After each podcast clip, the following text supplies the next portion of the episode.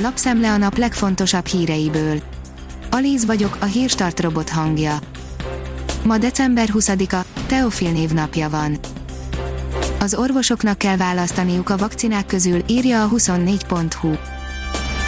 A Magyar Orvosi Kamara infektológus szakértője biztosan beoltatja magát az engedélyezett vakcinák valamelyikével, Prince Gyula azonban hangsúlyozza, a vakcina dömping ellenére nem lesz egy csapásra vége a járványnak, sőt harmadik hullám is várható, halazítanak a szabályokon.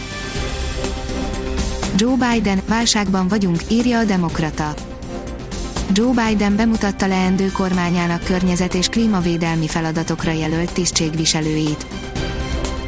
A pénzcentrum oldalon olvasható, hogy súlyos dolog derült ki a hagyományos magyar halászléről, ezt jobb, ha tudod.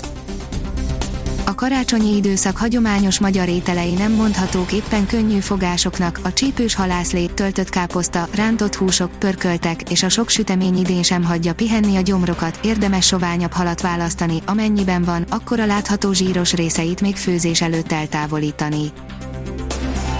A portfólió írja, koronavírus, a sikeres és a bukásra ítélt járványkezelés.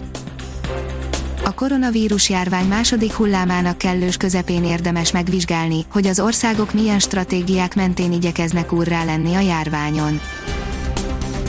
Putyin agresszív politikája az aggódó rezsim jeleit mutatja, írja a kitekintő. A 2020-as év legkülönlegesebb orosz orvosi eseménye viszont valószínűleg nem az oltás kifejlesztése, hanem a Navalnyi elleni novicsokos támadás lesz, ahogy a Krimfélsziget annektálása is beárnyékolta Putyin 2014-es Szocsi olimpiára vonatkozó nagy terveit. Az az én pénzem írja, bankszövetség, aki tud törleszen. A Magyar Bankszövetség szerint feltétlenül éljenek a moratórium lehetőségével azok, akiknek a járvány miatt esett a jövedelmük, és a hiteltörlesztési terhek megfizetése nehézséget okoz, a többieket arra kérik, gondolják át a törlesztés folytatásának lehetőségeit.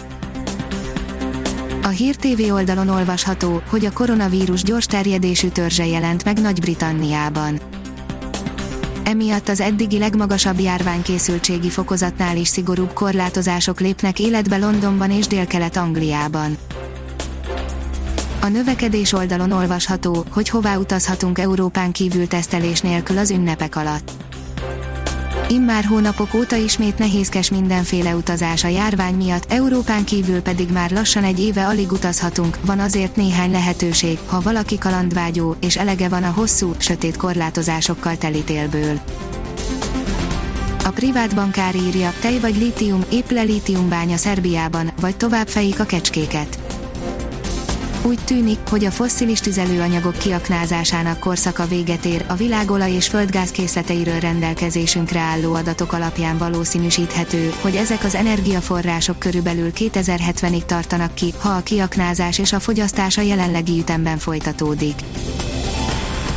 A formula írja, nagy F1-es szezonértékelő, az év csapata Régen volt már olyan szezon, amikor elmondhattuk, hogy ilyen sok csapat nyújtott erős, felfelé ívelő tendenciát mutató teljesítményt, ennek megfelelően felettébb változatosan szavaztunk, de két név szinte mindenhol felbukkant. A Demokrata írja, Lionel Messi beérte a legendás Pelé rekordját. Lionel Messi szombaton beérte Pelé rekordját az egy klubnál belőtt gólok számában. Komoly enyhülés jön az ünnepek előtt, írja a kiderül. A jövő hét első napjaiban délfelől egyre enyhébb léghullámok érkeznek fölénk és több helyen az árt felhőtakaró is felszakadozik, ennek köszönhetően jelentősen enyhül az idő. A Hírstart friss lapszemléjét hallotta. Ha még több hírt szeretne hallani, kérjük, látogassa meg a podcast.hírstart.hu oldalunkat, vagy keressen minket a Spotify csatornánkon. Az elhangzott hírek teljes terjedelemben elérhetőek weboldalunkon is.